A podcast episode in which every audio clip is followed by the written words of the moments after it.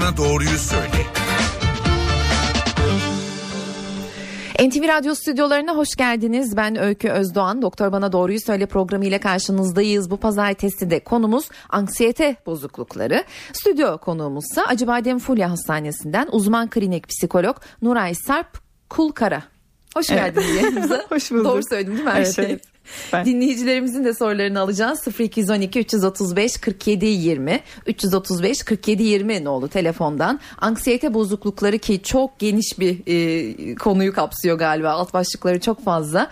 Yayın boyunca Twitter veya Facebook hesaplarımızdan da bize sorularınızı ulaştırabilirsiniz deyip hiç de vakit kaybetmemeye çalışarak nedir bu anksiyete bozukluğu? Böyle bir başlık attık ama son yıllarda çok da fazla duyuyoruz. Belki de farkındalığımız arttı. Görünme sıklığı mı artıyor? Nasıl bir durumdur bu anksiyete bozukluğu? Aslında o söylediklerinizin hepsi var. Görülme sıklığı da çok artmış durumda. Yaşadığımız hayat gereği de çok fazla koşuşturuyoruz. Çok fazla kaygımız var ve yetişemiyoruz bir sürü şeye. Hı-hı. Görülme sıklığı da çok artmış durumda ama anksiyete bozukluğu dediğimiz zaman çok büyük bir çatıyı kapsıyor aslında. Yani anksiyete bozukluğunun içinde birçok rahatsızlık giriyor. Biz bugün hani daha genel tanımıyla aslında ilerleyeceğiz. Kaygı, herkesin bildiği kaygı, endişe, vesvese de denir halk arasında. Bunların artık çok yükselmiş ve işlev bozan hale geldiği zaman biz anksiyete bozukluğu diyoruz. Hı hı. Dolayısıyla kişinin hayatını engellemesi gerekiyor. O kadar kaygı duyuyor ki hayatında yapması gereken şeyler artık yapılamaz hale geliyor. O zaman müdahale etmek gerekiyor. Peki yani bu kaygı aslında o kadar genel bir şey ki evhamlı, ben çok evhamlı bir tipim ama hani anksiyete bozukluğunu o noktaya gelecek kadar olması için uzun bir süre mi sürmesi gerekiyor bu evham durumunun? Ne oluyor da bu anksiyete bozukluğuna dönüşüyor? Tabii ki tutarlı bir süreyi kapsıyor. Bir süre tutarlı bir şekilde devam etmesi gerekiyor. Bedensel semptomlar eşlik edebilir. Bunlar hani nelerdir? Sizin gastrointestinal sistemlere vurabilir. Mide, bağırsakta bozulmalar görülebilir. İşte gastritiniz çıkabilir. Diyare olabilirsiniz. Hani bunun gibi şikayetler olabilir ya da solunum sisteminde problemleriniz oluşabilir. Nefes alamıyorum, nefesim daralıyor diyebilirsiniz. Panik benzeri semptomlar yaşayabilirsiniz, belirtiler yaşayabilirsiniz. Panik atak gibi mi? Evet, panik atak da bir anksiyete bozukluğu zaten. Hı-hı. Anksiyete bozukluğu çatısının altında olan bir rahatsızlık. Daha belirli belirtileri var. O belirtileri tamamladığınız zaman siz panik ataksınız diye ayrı bir kümeye giriyorsunuz gibi düşünün. Hı hı. Ama zaten bunların hepsi kaygı kökenli türeyen rahatsızlıklar. Dolayısıyla yani, bu semptomların hepsini karşılamamış olabilirsiniz. Panikteki bütün her şeyi karşılamamış olabilirsiniz. Birkaçını yaşıyorsunuzdur. Ama yine hayatınızda kaygıdan dolayı bir sürü şey engelleniyordur. Ve siz çok rahatsız olmaya başlamışsınızdır. Bu da bir anksiyete hatağıdır aslında. Ufak ufak geçiriyorsunuzdur bunu, farkındasınızdır. Bu da bir anksiyete hatağı. Peki kişilik yapısı mı yoksa yaşananlar mı etkili oluyor? Niye oluyor bunlar? İkisi birbirine üstüne geldiği zaman harika oluyor. Tadından yenmiyor. Peki. Yani kişilik bozukluğu tabii ki çok etkili. Yani kişilik bozukluğu değil, pardon. Hani kişilik yapısı çok etkili. Hı hı. Siz evhamlı bir kişilikseniz zaten. Endişe her zaman hayatınızın içindeyse ve endişeyle de bir şeyler kazanıyorsanız. Yani garantici bir bakış gibi düşünün. Biraz endişelenirsem ve Türk milletinde öyle bir şey vardır. Hep kötüsünü düşünürler. İyisi olursa sevinirsin derler mesela. Evet, çocukken böyle bir öğretimimiz var aslında. Aslında çok yanlış. Evet. Tamamen hani pesimistik bir düşünce yapısına sahip oluyorsunuz böylece ve temelini oluşturuyorsunuz. Bunun üstüne tabii ki stres faktörleri gelebiliyor. İş hayatınız, okul hayatınız, her şey, evlilikle ilgili sıkıntılarınız, bunlar geldiği zaman artık hazır bir şekilde hani anksiyete de ortaya çıkabiliyor. Belirtilerini tekrar soracağım ki dinleyicilerimiz de hangi konularda sorular sorabileceğini bence netleştirsinler. Yani programa hazırlanırken gördüğüm kadarıyla terleme, uyku bozuklukları, bunlar hatta kalp hastalığı belirtileri, pek çok şey anksiyete bozukluğunu belirtisiymiş. Evet. Başka rahatsızlıklarla da karışabiliyor öyleyse değil mi? Belirtiler nedir? Çok karışabiliyor. O yüzden zaten çok genel bir çatı olduğu için hani belirtileri saymaya kalkarsak bütün rahatsızlıkların içerisindeki bütün hastalıkların belirtilerini vermemiz gerekir ama kabaca şöyle düşünelim. Düşüncenizde ya nokta nokta olursa diye gezmeye başlıyorsunuz. Bir süre sürekli kafanızda ya başıma şu gelirse, bu gelirse bir tehlike beklentisi var. Bu tehlike beklentisini her aklınıza getirdiğinizde vücudunuzda da buna yönelik, bununla uyumlu olarak fiziksel semptomlar, belirtiler. Evet, gözlenebilir. Nedir bu fiziksel belirtiler? Nefes darlığı olabilir, daralma olabilir, ateş basması olabilir, midenize kramplar girebilir, sık sık tuvalete çıkabilirsiniz. Kalp krizi geçiriyorum zannedebilirsiniz ki bu panik bozukluğa daha yatkın bu söylediğim belirti. Ki panik bozukluğun çoğu aslında danışan tanılana kadar kalp krizi geçiriyorum diye acil servislere giderler. Her hafta acil servisi bir kere ziyaret ediyordur mesela. Dolayısıyla bunların ayırt edilmesi tabii ki gerekiyor. Diğer doktorlarla da hani bir araya gelip bunların ayırdının sağlanması, daha sonra tedaviye yönelinmesi gerekiyor. Psikiyatrik tedavi, psikolojik tedavi hangisi belirleniyorsa kişiye bununla birlikte devam edilmesi lazım. Bu bahsettiğiniz çok özel ve önemli bir bilgi bence. Mide sorunu var diye ilgili doktora gidilebiliyor. Evet. Kalp sağlığımda bir sıkıntı var diye kardiyoloğa gidilebiliyor. Hı-hı. Bütün bunlardan sonra belki de doktorların yönlendirmesiyle evet. Psikoloğa veya psikiyatrist hangisidir doğru birim? Önce onu da sorayım. Hı-hı. Yani anksiyete bozukluğunda şöyle, anksiyete bozukluğu psikoterapiyle tedavi edilebilen bir rahatsızlık. Hı-hı. Dolayısıyla psikiyatrinin verdiği komorbid bir rahatsızlığınız varsa tabii ki psikiyatrist buna müdahale edebilir, ilaç verebilir.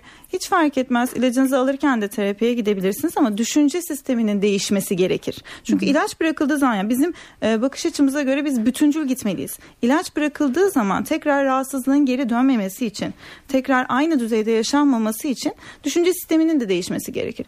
Dolayısıyla psikoterapi bu konumda daha fazla devreye giriyor. Dolayısıyla önce bir psikoloğa mı gitmek daha doğru? İkisi de birbirine yönlendirebilir. Tamam. Bununla ilgili bir başka uzmana daha danışalım istedik. Çünkü özellikle kalp kriziyle ilgili veya kalbiyle ilgili sıkıntısı olduğunu düşünen hı hı. pek çok hastanın aslında anksiyete bozukluğu olduğu sonradan fark edilebiliyor. Telefon attığımızda kardiyolog, doçent doktor Ahmet Karabulut var. Hoş geldiniz yayınımıza. Hoş bulduk. İyi günler diliyorum. Ahmet Bey, Nuray Hanım'a da sordum ama sizden de duyarsak çok memnun olacağız. Anksiyete bozukluğu kalp hastalığı belirtileriyle karışabiliyor mu? Ne gibi hastalarla, ne gibi vakalarla karşılaştınız? Tabii özellikle toplumda anksiyete bozukluğu sık gözleniyor. Genel olarak hani psikolojimiz biraz bozuk, öyle söyleyeyim toplum olarak. Tabii bunu iki yönden ele almak lazım. Birincisi anksiyete bozukluğunun şikayetleri kalp hastalığıyla biraz karışıyor. Tabii hani özellikle panik bozukluğu bunun eşlik ettiğinde ne oluyor? Hani ciddi çarpıntılar oluyor, göğüs ağrıları oluyor. Bazı kişiler sık acillere geliyor. İşte acaba kalp krizi mi geçiriyorum diye ve bazı hastalarda gerçekten hani ayrım yapmak çok zor olabiliyor. Yani kalp krizi mi geçiriyor, geçirmiyor mu? Bunlarda ayrıntılı bir araştırma yapmak gerekiyor. Diğer bir nokta ise şu var. Tamam hani basit bir şekilde işte ciddi bir sıkıntınız yok, biraz panik yapmışsınız, işte anksiyete kaygı bozukluğunuz var deyip hastayı gönderebiliyorsunuz ama şöyle bir nokta var. Özellikle anksiyete bozukluğu olanlarda, depresif kişilerde, panik bozukluğu olanlarda kalp hastalığı riski artıyor. Bunu da ekarte etmemek lazım çünkü bu tür hastada özellikle kalp hastalığı var mı yok mu ayrıntılı bir araştırma yapmak lazım. Sizin basit bir anksiyete bozukluğu bir şey yok dememek lazım. Şöyle bir örnek vereyim. Artık bu olayla ilgili o kadar araştırma yapılmış ki artık hani bu tedaviye yön veren kılavuzlara da girmiş. Mesela D tipi kişilik yapısı diye bir tanımlama yapılmış. Hı hı. O D tipinde distress, yani sıkıntılı, kederli kişilik yapısı olarak söyleniyor. Bu hastalarda mesela kalp krizi riskinin %10-15 daha fazla olduğu gözlenmiş. Özellikle hani sosyal izolasyon olanlarda, yalnız yaşayanlarda, sürekli evhamlı yapısı olanlarda hani kötü bir haber duyacak da hemen morali bozacak şekilde yani bazı kişiler kendini tarif eder. Bunlar da gerçekten kalp hastalığı, özellikle kalp krizinin daha yüksek olduğu gözlenmiş. Bunları hani basit psikolojik sıkıntılarınız var, psikiyatrik hastasınız deyip geçmemek gerekiyor. Bunları ayrıntılı bir olarak değerlendirmek gerekiyor. Peki şunu da merak ediyorum. Anksiyete bozukluğu tedavi edilmezse uzun vadede kalp hastalığına neden olabiliyor mu o zaman? Ya kesinlikle şöyle söyleyeyim, bir kez anksiyete bozukluğu olanlarda en sık rastladığımız şikayet çarpıntı. Bunlarda ciddi çarpıntı şikayetleri oluyor. Özellikle istirahat halinde ve bu çarpıntı şikayetiyle beraber kişilerde bu sefer uyku bozuklukları da oluşuyor. Uyku bozuklukları da diğer sıkıntıları mesela getiriyor. Yaygın vücut ağrıları olsun. Mesela bu kişilerde tansiyon hastalıkları oluşabiliyor. Tedavi gerektirebiliyor bunlarda. Diğer bir noktada ben yakalamışken şunu söylemek istiyorum. Kalp hastalığı tanısı konmuş kişilerde sonradan %40'a varan oranında anksiyete ve depresyon gelişebiliyor. Bunlarda da tedavi edilmediği sürece kişilerdeki sıkıntı artıyor. Yani kalp hastalığı olanları da mutlaka psikolojik yönden hastayı sorgulamak lazım. Aileyi sorgulamak lazım. Bu konuda kişilere destek olmak lazım. Bir anksiyete bozukluğu ya da depresyon var mı yok mu? Çünkü hastalığın var olan hastalığın gidişatını da kötüleştirebiliyor. Hı hı. Bu durumda size başvuran kalp hastalığı olduğu şüphesiyle size başvuran hastalara siz tetkiklerden sonra kalple ilgili fiziksel bir sorun olmadığını öğrendikten sonra psikolog veya psikiyatristlere mi yönlendiriyorsunuz? Mutlaka ben şu konuya da dikkat çekmek istiyorum. Toplumda çok sık yapılan ben hata olarak görüyorum. Kişilerde anksiyete bozukluğu, hafif bir moral bozukluğu deyip direkt İlaç tedavisi başlanabiliyor ve toplumumuzda özellikle antidepresan, anksiyete yönelik ilaçlar, antibiyotikler, ağrı kesiciler kadar çok kullanılıyor ve bunlar maalesef çoğu hastada fayda etmiyor ve bazı kişilerde de yan tesir de yapabiliyor. Mesela çok hasta bana geliyor, ilaç başlanmış, sorgusu sualsiz, çarpıntı şikayetiyle geliyor. Bunları tek başına ilaç yeterli olmuyor. Mutlaka psikiyatrist ya da psikolog gözetiminde olması gerekiyor. Bunlara gerekiyorsa psikoterapi ya da davranışsal tedavi gerekiyor. Yani tek çözüm ilaçta değil bu tür hastalarda. Peki teşekkür ediyoruz yayınımıza katıldığınız için. Ben teşekkür ediyorum. İyi günler diliyorum. Kardiyolog doçent doktor Ahmet Karabulut bizimleydi. Başka daha pek çok hastalıkla karıştırılıyor aslında belirtiler dedik. Programın süresini de daha kullanışlı yani ekonomik kullanmaya çalışacağım. O yüzden panik atak olunca ne yapılır diye onu sormak istiyorum. Eminim bununla ilgili çok dinleyici sorusu alacağız. Önce ben bu soruyu sorayım. Kişi mi ne yapmalı? Evet yani panik atak olurken ne oluyor? Yani kişiler şu an ben panik atak geçiriyorum mu anlayabiliyor mu? Bilindik belirtileri var çok mı? Çok yüksek çünkü. Panik atak çok yüksek düzeyde yaşanan bir anksiyete atağı. Dolayısıyla bedensel semptomlarla daha fazla gündeme geldiği için ilk önce bedeninizden geri bildirim görmeniz daha muhtemel. İşte dediğim gibi çarpıntı, kalp krizi geçiriyorum. Yani en çok görülen şey kalp krizi geçiriyorum ama kolum uyuşmuyor ama kalbim çok fazla çarpıyor. Sakinleyemiyorum. Oturdum, gezdim, kapıyı açtım, camı açtım, sakinleyemedim, bir türlü geçmiyor diye. Bunu zaten çok şiddetli yaşıyor insanlar. Dolayısıyla en sık fark edilen yönü bu. Ama 20 dakikadan uzun pek sürdüğü görülmüyor. Ne yapmak lazım o sırada? O sırada biraz daha aslında sessiz bir ortama geçip bir oturmanız lazım. Derin bir nefes almanız gerekiyor. Yani o anda düşündüğünüz şeyler, yani anksiyete bozukluklarının panik atağın her zaman bir başlatıcısı vardır. Başlatıcılar neyse bunlar düşünceler olabilir, yaşadığınız duygu durum olabilir. Sadece biraz dinlenme pozisyonuna geçmeniz gerekiyor. 20 dakika sonra eğer hiç hafiflemiyorsa, hiç geçmiyorsa lütfen yardım için uzmanına danışın. Mutlaka hastaneye gelin. Ama 20 dakikada biraz beklemeniz lazım. Ve derin nefes her zaman çok daha yatıştırıcı bir etkiye sahip. Aslında biz yanlış nefes alıyoruz. Yani dikkat ederseniz sizin de küçük bir bebeğiniz var. Evet. Doğduğu zaman aslında bebekler çok doğru bir nefes alırlar. Biz sonra o nefesi almak için eğitim alıyoruz. Siz de biliyorsunuz. Aynen diyafram nefesini kullanır aslında bebekler ve biz de bunu kaybediyoruz. Aslında derin bir nefes almaya başladığınız zaman bu sempatik sinir sistemi uyarılmasından yani bu alarm tepkilerinden yatışma tepkilerine geçiyorsunuz. Dolayısıyla biraz daha rahatlamış oluyorsunuz. Daha sonra konuyu inceleyebilirsiniz. O anda birdenbire bir şey yapacağım ve bu geçecek diye düşünmemek de lazım. 0212 335 47 20 335 47 20 nolu telefondan bize ulaşıp anksiyete bozukluğu, panik atak ve diğer tüm anksiyete bozukluğu kapsamındaki rahatsızlıklarla ilgili sorularınızı uzman klinik psikolog Nuray Sarp Kulkara'ya sorabilirsiniz. Kısa bir aranın ardından. NTV Radyo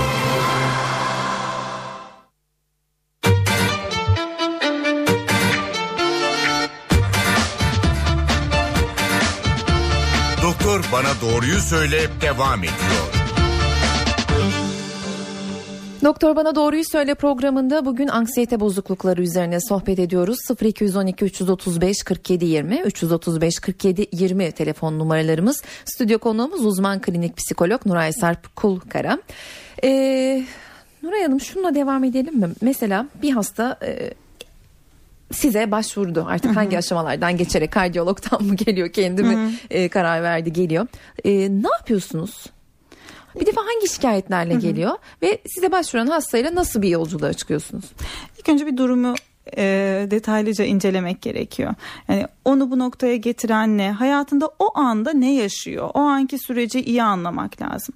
Daha sonra hastanın düşünce, yani danışanın düşünce yapısı aslında bizim çok fazla işimize yarayacak olan kısım. Danışanın düşünce yapısıyla ilgileniyoruz. Yani nasıl düşünüyor? Daha önce de mi böyle düşünüyordu? Ve bunlarla nasıl başa çıktı? Daha önce ne yaptı hayatında? Aslında anksiyete bozukluğu yaşayan insanların, diğer işte panik bozukluğu çok fazla konuştuk, yaşayan insanların da bir geriye dönüp bakıp nasıl başa çıktıklarını görmeleri çok yararlı olacaktır. Mesela başa çıkmada bir sıkıntı yaşıyorlarsa veya yapamayacaklarını düşünüyorlarsa daha önce ne yaptılar da daha iyiye gitti?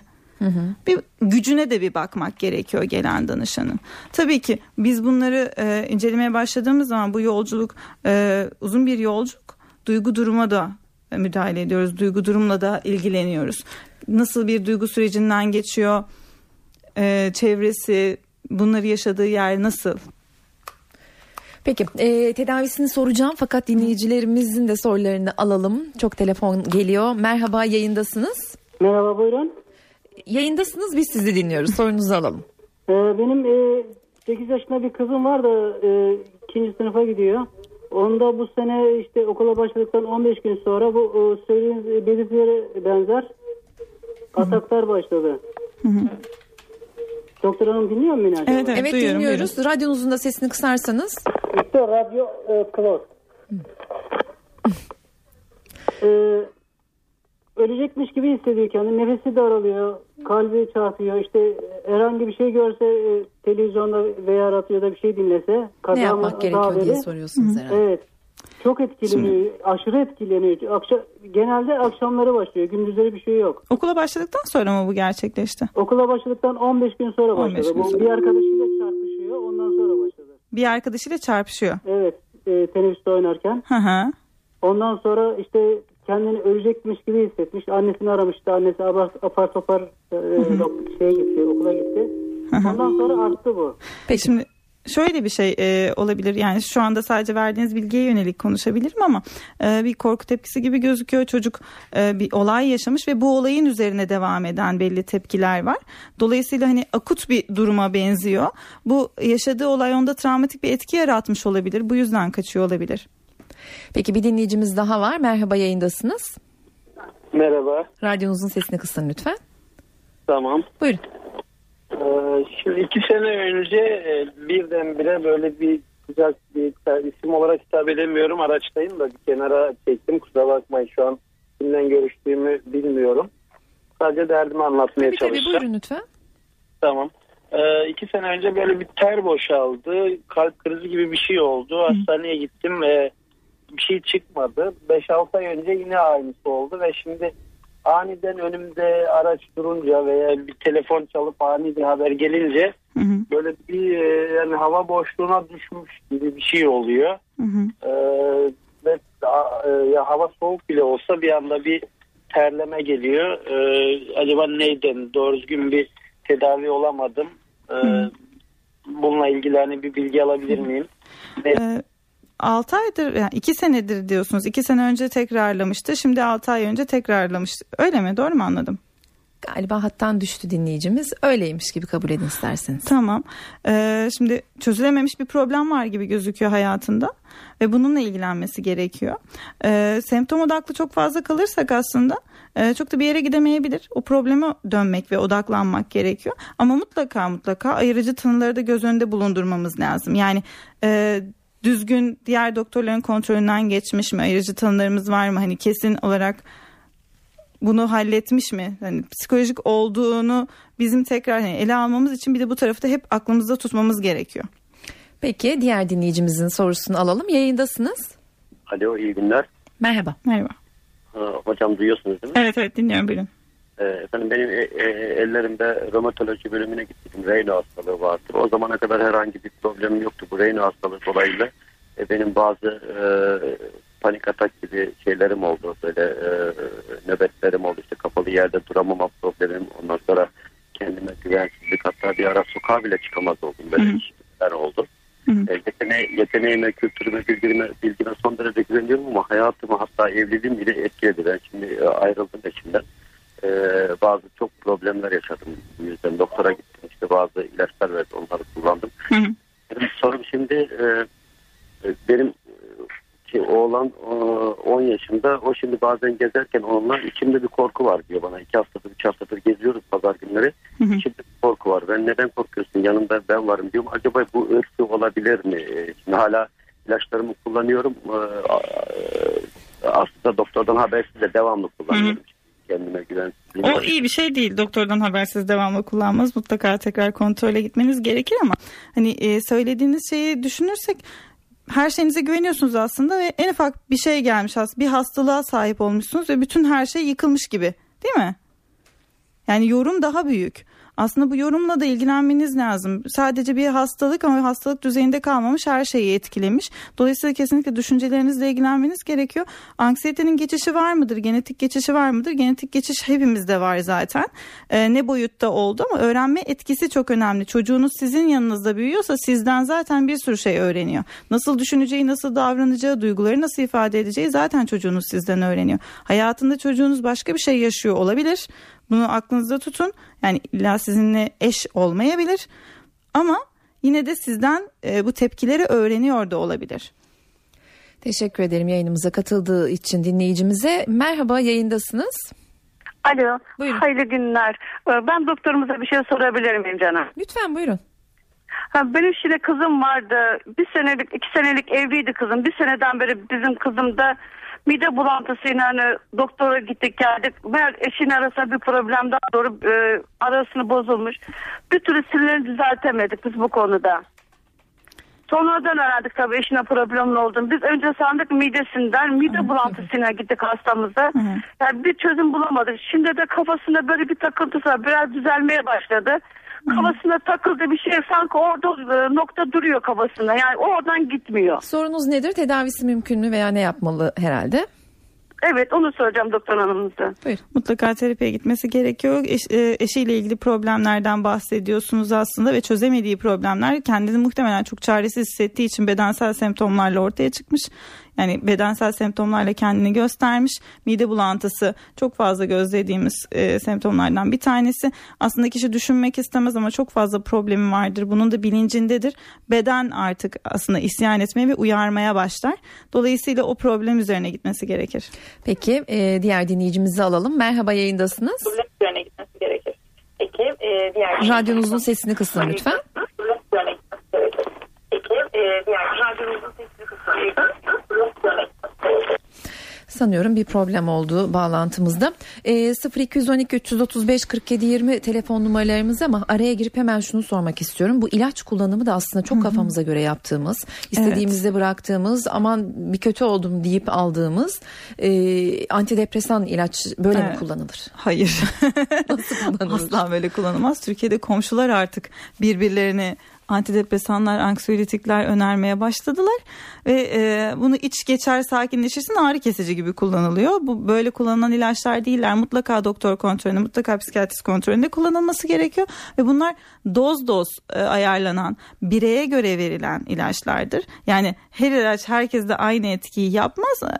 Yan etkilerini daha fazla görebilirsiniz ve tedavi süreci bittiğinde aslında doz olarak azaltılarak bırakılır bu ilaçlar. Yani birdenbire de bırakma olmaz. Türkiye'de çok fazla yanlış kullanım var bununla ilgili. Peki çok telefon geliyor, bekleyen çok dinleyicimiz var. Devam edelim. Yayındasınız. Merhaba, sizi dinliyoruz. Merhabalar, iyi yayınlar diliyorum. Buyurun. Benim şöyle bir problemim var. Küçükten beri bu kaygı problemlerini yaşıyorum. Bundan yaklaşık 14 sene evvel bir rüyayla başlayan bir tetikleme oldu ve daha sonra bir hastalıkla iyice hayatımı etkiler hale geldi ve ben bir uzman psikiyatriste danıştım. likit bir antidepresan, daha sonra tablet bir antidepresan belli bir dönem devam etti. Ve doktorumla sonra bağı kopardık. O başka bir yerlere gitti. Ve ben yeni doktorlara alışamadığım için bu problemim devam ediyor. Ne yapmalıyım? Konu hakkında biraz fikir almak istiyorum hocamdan. Peki. Şimdi psikiyatristinizin tabii ki tedavisi önemli ama doktorlara alışamadığım için ve kimseye güvenemediğim için hali var. Bu belki sorunun kaynağıdır. Erken dönemden bahsediyorsunuz, yani çocukluk döneminde başlayan bir anksiyete durumundan bahsediyorsunuz. Evet, tamam, ilaç hani şu anki problemlerinizi yatıştırıyor olabilir ama erken dönem için mutlaka erken dönem çocukluk çalışmaları ile ilgili terapi almalısınız. Peki, diğer dinleyicimizi yayına alalım. Buyurun lütfen, hızlıca süremizin sonuna geldik. Merhaba, iyi günler. Bir şey sormak istiyorum. Ya, yaklaşık 5-6 sene önce bende el uyuşmasıyla başlayan böyle sürekli takıntı halinde, sürekli bende bir hastalık var mı? İşte hasta mıyım acaba diye böyle sürekli araştırıyordum. Veya bir hasta olsam, en azından bir grip olsam sanki iyileşemeyecekmişim gibi geliyordu. Hep böyle arıyordum internette. Sonra bende böyle el uyuşmasıyla başladı. Yukarıya doğru çıktı el uyuşması falan. Hastaneye acile gittim. Bütün işte tetkikler yapıldı. Bir şey çıkmadı. Sonra anksiyete bozukluğu tedavisi konuda ama alt olarak bir isim verilmedi. Sağlık anksiyetesi gibi gözüküyor sizde olan problem. Yani sağlıkla ilgili anksiyeteniz var aslında. Sürekli hastalık araştırdığınızı söylediniz. Evet. Ama daha sağlık anksiyetesi de alt tabanda başka kaynaklar da vardır. Bununla ilgilenilmesi lazım. O var olan uyuşmalar muhtemelen bedenle uyumsuz uyuşmalardır. O yüzden size anksiyete denmiştir. Yani dirsek altı uyuşmaları, el bileği sadece gibi hani bedenle uyumsuz oluşmalar olduğu için size böyle söylemişlerdir ama bunu mutlaka altyapısını incelemeniz gerekiyor. Teşekkürler yayınımıza katıldığınız için. Tedavisi ilaç ve psikoterapi dedik. Psikoterapi kaç seansta hallolur hocam bu iş? Herkesin sorduğu soru. Gerçekten yani bunu sormak istiyorum. Şimdi aslında bu o kadar uzun bir konu ki hangi oryantasyonla ilerliyorsunuz? Mesela birçok psikoterapi ekolü var aslında. Semptom odaklı mı ilerliyorsunuz? Mesela semptom odaklı ilerliyorsanız kişinin bireysel özellikleri ne kadar uzayacağı konusunda bize bilgi verebilir. Ne kadar gideceği konusunda bilgi verebilir. Dolayısıyla bunu hani iki taraflı bir şekilde görüşmeden sonra ancak belirleyebilirsiniz. Peki, süremizin sonuna geliyoruz. Daha çok sorum var ama dinleyicilerimize öncelik verelim. Yayındasınız. Hızlıca sorun lütfen. Merhaba, iyi günler. Merhaba. Benim 10 gün önce psikiyatriye gittim. Sosyal fobi ve anksiyete bozukluğu tespit edildi. Bununla ilgili bir ilaç kullanıyorum ama ben biraz da meraklıyımdır. Sürekli bu konuyu araştırıyorum. İnternetten nedenleri, sonuçları, neler yapılması gerekiyor. Aklıma da takıldı ya. Benim bunu araştırmam benim için iyi midir, kötü müdür? Orada takıldım. Onu sormak istedim. Süper bir soru sordunuz. Çok teşekkür ederiz. Biz atladık söylemeyi ama anksiyete bozukluğu olanların en çok yaptığı şeydir internetten bilgi edinmeye çalışmak ama bu sizin anksiyetenizi arttırır. Tam tersi daha çok kaygılanmanıza sebep olur. Dolayısıyla doğru kaynaktan tek elden bilgi almanız sizin için çok daha iyi. Çünkü orada herkes kendine göre bir yorumla sadece kendi hastalığına ve bireysel özelliklerine göre bir şeyler yazıyorlar. Siz de doğru ulaşacağınız yeri bulamayabilirsiniz. Yapılmaması gereken bir şey var mı anksiyete bozukluğuna? Atıyorum çikolata yemeyin. Yok yani hani bunları bu kadar devasa etkileri. Kafein tüketmeyin. Kafein zaten hani madde gereği işte 2 kupa kafeinden fazlası uyarıcı etki yapar ama 2'ye kadar yatıştırıcı etkisi vardır. Tabii bireysel özellikleri de düşünmek lazım bunun içinde. Neyle içiyorsunuz? Filtre kahve mi içiyorsunuz? Sütlü mü içiyorsunuz? Ne yapıyorsunuz? Yani madde tabii ki etkileyecektir vücudunuzu. Tedavi edilebiliyor mu anksiyete bozukluğu? Evet, edilebiliyor. Bitiyor değil mi günün sonunda? Kesinlikle tedavi edilebiliyor. Süremizin sonuna geldik ama bu dinleyicimiz çok uzun zamandır bekliyor. Ne olur çok kısa sorunuzu. Radyonuzun da sesini kısarak başlayın. Alo. Beni duyabiliyor musunuz? Hızlıca alalım lütfen sorunuzu. Radyonuzun sesini kısın öncelikle. İyi günler, radyoyu kapattım. Buyurun, çok hızlı alalım soruyu.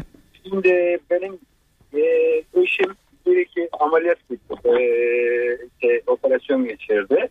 Bunun haricinde şu anda sürekli bir rahatsızlık şeyleri, işte safra kesesi alındı falan. Bunun da acaba bir psikolojik bir şey mi, onu öğrenmek istiyorum. soruyu anlamadım ama. Sorun aslında psikolojik midir, onu öğrenmek istiyorum dedi dinleyicimiz. Yani fiziksel sebepler bulunmuyorsa tabii ki tekrar kontrolden geçmesi. Hastalık hastası durumu var anladığım kadarıyla. Yani korku olabilir. Hani böyle müdahalelerden sonra bir süre kişinin adapte olması, gerçek dünyaya tekrar adapte olması biraz zaman alıyor. Bu korku tepkisiyle alakalı olabilir. Ne kadar uzun sürüyor, ne kadardır bu sorunu yaşıyor, bu daha önemli aslında. Cevaplayamadığımız, yayın alamadığımız tüm dinleyicilerimizden özür dileyelim. Süremizi aştık bile. Çok teşekkürler yayınımıza katıldığınız için. Ben teşekkür ederim. Acıbadem Fulya'dan uzman klinik psikolog Nuray Sarp Kulkara'ydı bugünkü konuğumuz. Pazartesi günü başka bir konu ve konukla karşınızda olacağız. Ben Öykü Özdoğan. Hoşçakalın.